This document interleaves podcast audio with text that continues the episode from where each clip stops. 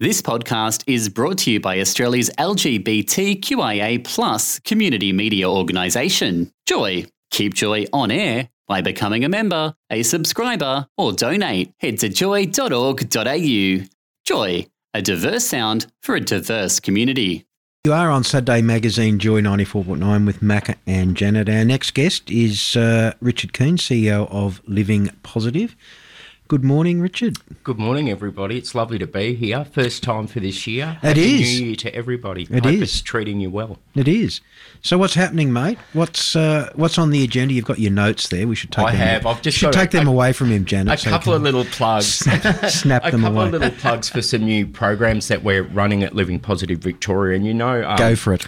From some conversations I had with you guys about Trans Yes. Visibility Day and everything last year, um, we're about to have a meeting on Saturday at 2 p.m. at Coventry House. And anyone who's interested in coming on to join us can um, have a look at our website at lpv.org.au and have a look at when those event times are happening. We're developing a trans and gender diverse working group, and this will be just an initial meeting. We've got a number of members of that those communities who want to come together and inform the work of our board and our organisation how to better engage those communities. So we're really excited. You know, we had that conversation about shifting our data collection last year and um, reframing the way that we collect that data to show visibility of that diversity of our communities within our structures. So um, we're really excited to get that off to off the ground. And our first um, separate Bi Plus community group meeting will be held on the 29th of February. It's a dinner and a bit of a conversation about what that community might like to do Okay. into the future. Um, I think as part of that conversation last year, Macca, we spoke about those people have always engaged with our Yes. organisation, but they've kind of connected to other groups that are available to them. And we've often made an assumption that people might be happy, you know, connecting to a heterosexual group or connecting to the gay community events that we have. But um, I think there's a lot of danger in making those assumptions and providing those spaces for um, those community members living with HIV to lead that engagement and make it by and for their own communities only strengthens our response here in because you know the HIV doesn't discriminate, No, it does not. and you know every person and every group is going to have a different experience and a different perspective. It's important to remember there's so much information and experiences that we can share um, that, yeah, we're not going to agree on everything and we'll look at things a little bit differently, but there's a lot of things that we can share uh, that actually make a difference. Yeah, and look, we're a small organisation. We don't have, you know, massive amounts of funds, but it costs very little to provide a space for people to come together and self-determine what their own needs are and how we can better engage with them. Are they So- not giving you enough money, the government? you know, I always bring Uh, this they're up. never giving us enough money, Macca. Um, but uh, what's what's the term that's coming from the department? It's an austere environment at the moment, Macca, and and I just think that that really is the case. And it's not only LPV that have come under those funding pressures; it's all organisations across the state. You know, we're carrying a lot of debt. So they didn't, they didn't say, oh, you know, we spend money on schools, police, hospitals. Uh, that's apparently all.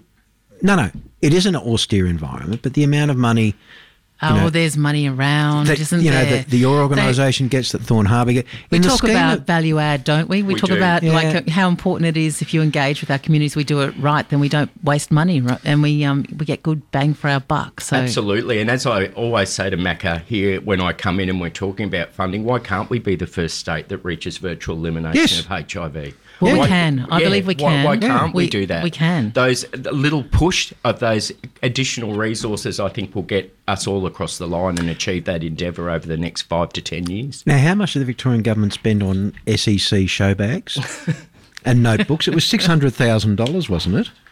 That would have gone a long way. They, you know, some living positive show bags, some Thorn Harbour show bags. I'm going to get in trouble for this. yeah, Uh, be careful, be yeah. careful, Macca. yeah, careful. Yeah, yeah. Oh, I think. All, I mean, I. There, I mean, there is definitely money around. It's just about being able to make that case, and and I think that you know, living positive absolutely do a great job of that. Good relationships with all the right people, and Absolutely. and you know, and showing the value of the of the organisation. Yeah. So what else? I guess at the You've got a long list there, No, eh? it's just a short list. A really. short list, Um, oh. It's big writing, Mick. At- It's yeah, big it is big writing. I'm over. I'm over 54 now, so I've got to do the big writing or grab my glasses.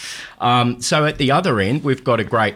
Um, and I'm glad that um, the president of Thorn Harbour Health's here with us this morning because we've got a great event on at um, the exhibition centre today, and that's the ageing conference that is um, directed at aged care workers and in partnership with Thorn Harbour Health and Bolton Clarke Nurses. We've got a stall there for the first time asking people if they're HIV aware and if they're HIV ready for people. And I guess, Macca, you know, we were talking about 30 years ago, I was listening to all of that history. I'm a proud student of, of our history and our community's history, and it means a lot to me. But um, 30 years ago, I never thought I would be sitting at the table talking to No. you about HIV positive people entering aged care and looking at a whole range of um, services as we age. Um, we're aging, we're living longer than we ever have before, and um, it's time for us to get in on the ground floor. And the reason that we chose this conference is because it's largely inhabited by workers of that sector. So it's a great opportunity to have a dialogue kind of break down any of those fears and myths that people might have about working with someone who's living with HIV, talk about the importance of disclosure or non disclosure in Yes. those cases and, and safety if people are taking their medication on a regular basis. So they're really new big endeavours that we're kind of all moving toward. And um, I've got to say, it's a fantastic place to be to talk about HIV and ageing in Yeah. such a broad and wonderful way. So. I think we have lots of uh, lots of um, prejudice or assumptions about people who are aging, and I think of um, um, my mum. She's in her eighties, and and you know she she was really a child of the I mean, her formative years, fifties and sixties, seventies even, and they were pretty you know they were pretty radical radical times. So we kind of it's not you know, it's not um, the post war generation anymore. We've got people who've got very progressive views, feminist views, um, the, you know, sexual revol- revolutions, um, the, the gay liberation movements. Yeah, and positive people who've been used to advocating for themselves over a long period of time if they've been living with HIV for a long time. So um, all of those things kind of come in to to create a really good picture, I think, moving Yeah. forward. In the old days, we would have hoped that we could possibly get an aged care facility that was all HIV positive people so we wouldn't suffer stigma and discrimination. I think we're moving away from that and we're doing that really hard work on the ground to engage those organisations and to destigmatise HIV. It's interesting, you know, how the how the ground shifts, though, Richard, is that, uh, ad, you know, thinking about, oh yes, well, you know, uh, an aged care facility for people with HIV. That was, oh, imagine that. Now it's like, well, actually, we've moved on from that.